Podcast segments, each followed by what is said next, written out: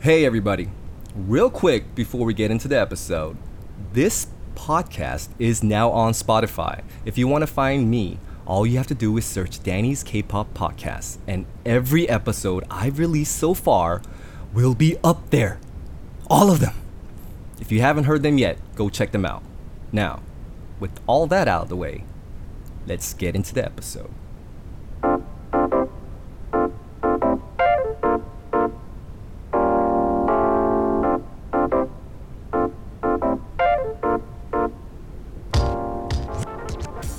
What's up, everybody, and thank you for joining me for another episode of Danny's K pop podcast. I'm hoping everyone had a good week. You know what, though? I'm realizing more and more every week that passes by that ever since Christian started school, although he is the one attending, we are bound by the same schedule. Now, I remember when I went to kindergarten, it was a full day. Now, I don't know when they exactly changed it at this school, or I don't know if it's all schools he goes to, but every day is basically a half day. So we drop him off at 11:35 and pick him up at 3. I am happy though that it's not too early, but then again it's right smack in the middle of the day. And it's not enough time to do something in the morning or the afternoon.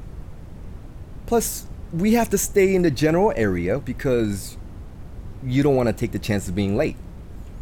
Kids do not like being the last one picked up. I learned that early on from the movie Family Man. Anyways, the reason I'm bringing this up is since doing this podcast every week, I always wanted to try and let you guys know what my week was like and what I did. So, basically, what I'm trying to say is since the boys started school, not that much. Now, there has been a lot of things going on in the States and abroad. What seems like for the last month, devastating natural disasters have affected many. The people of Mexico and Puerto Rico are definitely my thoughts and prayers, as are so many others that are still in the rebuilding process. There's also, of course, the rhetoric back and forth from the president and North Korea. I have been to the part of the 38th parallel that is the closest to the border of North Korea, and I'll never forget that feeling. It was heartbreaking, and still is. And I do sometimes think I'm actually able to talk to you guys today here on this podcast because my parents just happen to have been geographically on the south side. All right, those were just some of the things that were on my mind. And now, let's find out what's on yours. This first question comes from our hotline. Hey, Danny, this is Ava from New York. I'm just curious, what's a typical day like for a K-pop artist? From everything I read on the internet, it seems very regimented, but also very, very hectic. Thanks. Can't wait to hear. Bye. Thank you, Ava, for the question and the call. What is a typical day like for a K pop artist?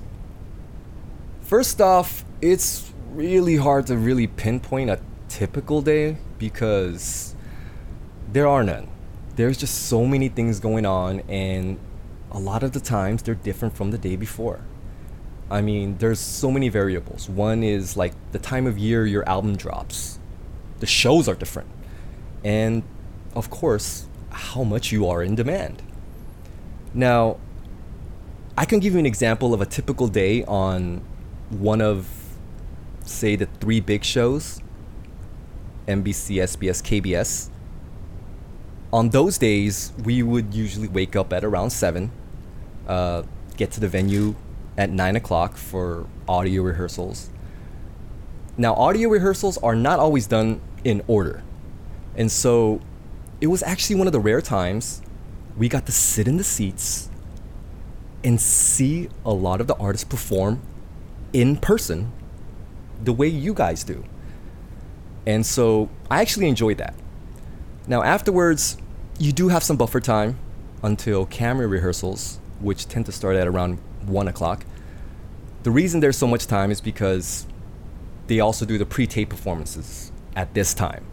Which I never liked because we went all out on a sh- performance and then a lot of the times they said we had to do it again because they missed the shot. I like the live shows. One shot, you get it right, you get it wrong. I mean, that's the essence. Now, at this time, a lot of people either go out and grab a bite to eat, like at a restaurant or something, or they go to the salon and get their hair did. Our hairs were never that great. Mine was pretty much the same all the time because we never went to the salon. Salon time, we said, eh, we'll make it nap time. So now the camera rehearsals are done, just like the live shows. Um, and then the live show begins. Now we watch the show as it's airing, and around two acts prior, we start making our way to the stage. And for us, it always felt like I would think how a boxer feels when he's making his way to the ring with the music playing and just getting pumped up and getting ready for the fight, for us, the performance. And I always remember after the performance, I did feel kind of sad because it was over. Always too quick. Even when I think about it, we got up at 7 to do a show that aired around 4 to 5 for a 3 minute performance. So, to tell you the truth, a lot of times for a K pop artist, it's not that glamorous. We do it for that 3 minute performance because it's worth it. That's why we did what we did. Thank you again, Ava, for the call and your question. Moving on to iTunes. An anonymous iTunes review says Hello, Danny. Listening to your podcast from Canada. I've noticed on a couple of the episodes that you've talked about some artists when they were younger. For example, Bobby and B.I. on the Masta Wu episode. Taeyang and GD when they were young. What were some of the things that you looked for in aspiring artists when they were attempting to become trainees? Are there qualities that all standout trainees have? Looking forward to hearing your answer on the podcast. You know what? I think the reason I tend to talk about the other artists a lot that are in YG is because that was where I spent 90% of my time. And most days, there's only YG people there. So I didn't have much choice.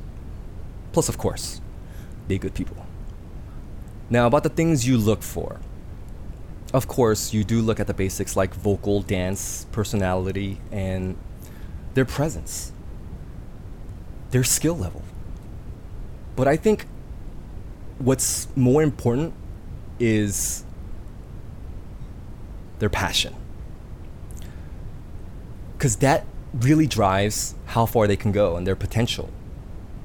Now, even if they have that passion, of course, you have to use the skill level to see how, let's say, their road looks ahead. If I use basketball, if I was born a physical specimen like LeBron James, you would think the road to becoming an elite player is still not easy. But I think it's easier than, let's say, Isaiah Thomas. And in my opinion, they are both elite players. But there was a reason why LeBron was picked number one in the draft. But just like pro athlete scouting, it's most definitely not perfect. You're guessing. Now, every person is unique the artist and the fans. What's important is the connection that they make with each other. And you never know what that's going to be. And I think that's what makes it beautiful. Because we're not robots. Now, I did always think that that one audition show had the perfect name. Because it really is an X Factor. Thank you once again, anonymous iTunes reviewer, for hitting me up and your question. Now, moving on to Twitter. 1KYNEAYA says, I'm sorry, I just had to say the letters. I have no idea how you pronounce that. Any comments or reviews about Sechskies' new album entitled Another Light? And your thoughts of their comeback and joining YG? Thanks. Thanks for hitting me up and your question. Their new album, Another Light, honestly, it took me by surprise. They have a full album out. And these days, that is not done as much. You see way more artists coming out with single albums, and then they just add them all together with a couple new songs, and then it's a full album. But Sechskies is old school, like we were. We never came out with the single album, it didn't exist at that time. And it is not easy making a full album. So, respect to that. And also, straight up on your second question, I won't lie. I was surprised when I first heard they joined YG. And I'm sure it has a lot to do with back in the day and how I remember them. I mean, I saw them firsthand when they were at their height and also when they decided to step away. Literally. You can see me behind them on that stage in the Three Words music video when they say goodbye, many, many years back. But I do think YG evolved for the better as well. It's much more broad musically without losing the quality. I remember back in the day when we were about to attend a huge end of the year award show. And the company had all these jackets made, not only for the artist, but for everybody. And we were all supposed to rock it at the show. On the back, it said YG Hip Hop Entertainment. Now, you see, at that time, the company only had two artists. It was one time and Jinusean. So, I am very, very happy and proud that YG grew out of that basement floor office and also has more than two acts. I embrace change when I believe it is for the better. Also, if you think about it, one of them, Jack's Sechskies members, is not only YG family as an artist, but he's also YG family personally. So it makes sense. Thank you again for your question. Now, moving on to Rapid Fire Instagram. Wet Cheeto 2001. What up, Danny? I'm a huge fan of One Time, along with 90s and early 2000s K pop in general. Who were some of your favorite K pop artists or groups outside of YG around that time? Mine are Baby Vox and Shinhwa. Also, what was the most fun one time music video for you to shoot? Man, there's many. Uh, good gracious. 90s and 2000s? That's two decades, man. Um, The Legend, Seo Taiji, Wa Aideul. Um, Deux. Um, I like Roo'Ra. And um, countless. Uh, this is rapid fire. I can't go through them all. I'm sorry. Um, also, what was the funnest music video? Nasty. Nasty was the funnest. We just acted crazy.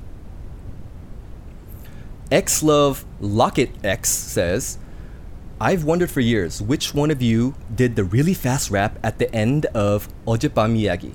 I literally need to know. Help me, Danny.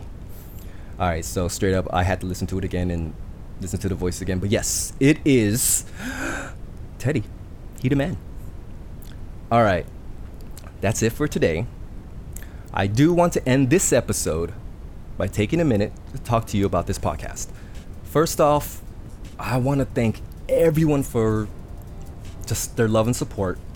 Anyone who called in, wrote me, or downloaded the podcast.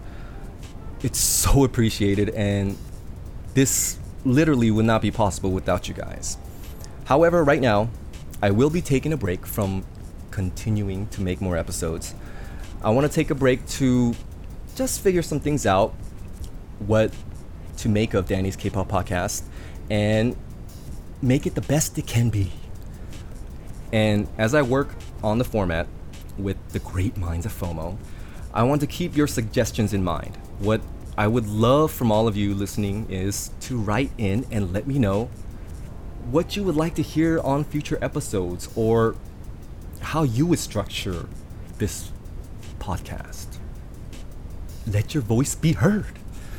You can leave comments on SoundCloud, iTunes reviews, or hit me up on Twitter and Instagram. I'm all ears, everybody. Looking forward to hearing from you soon.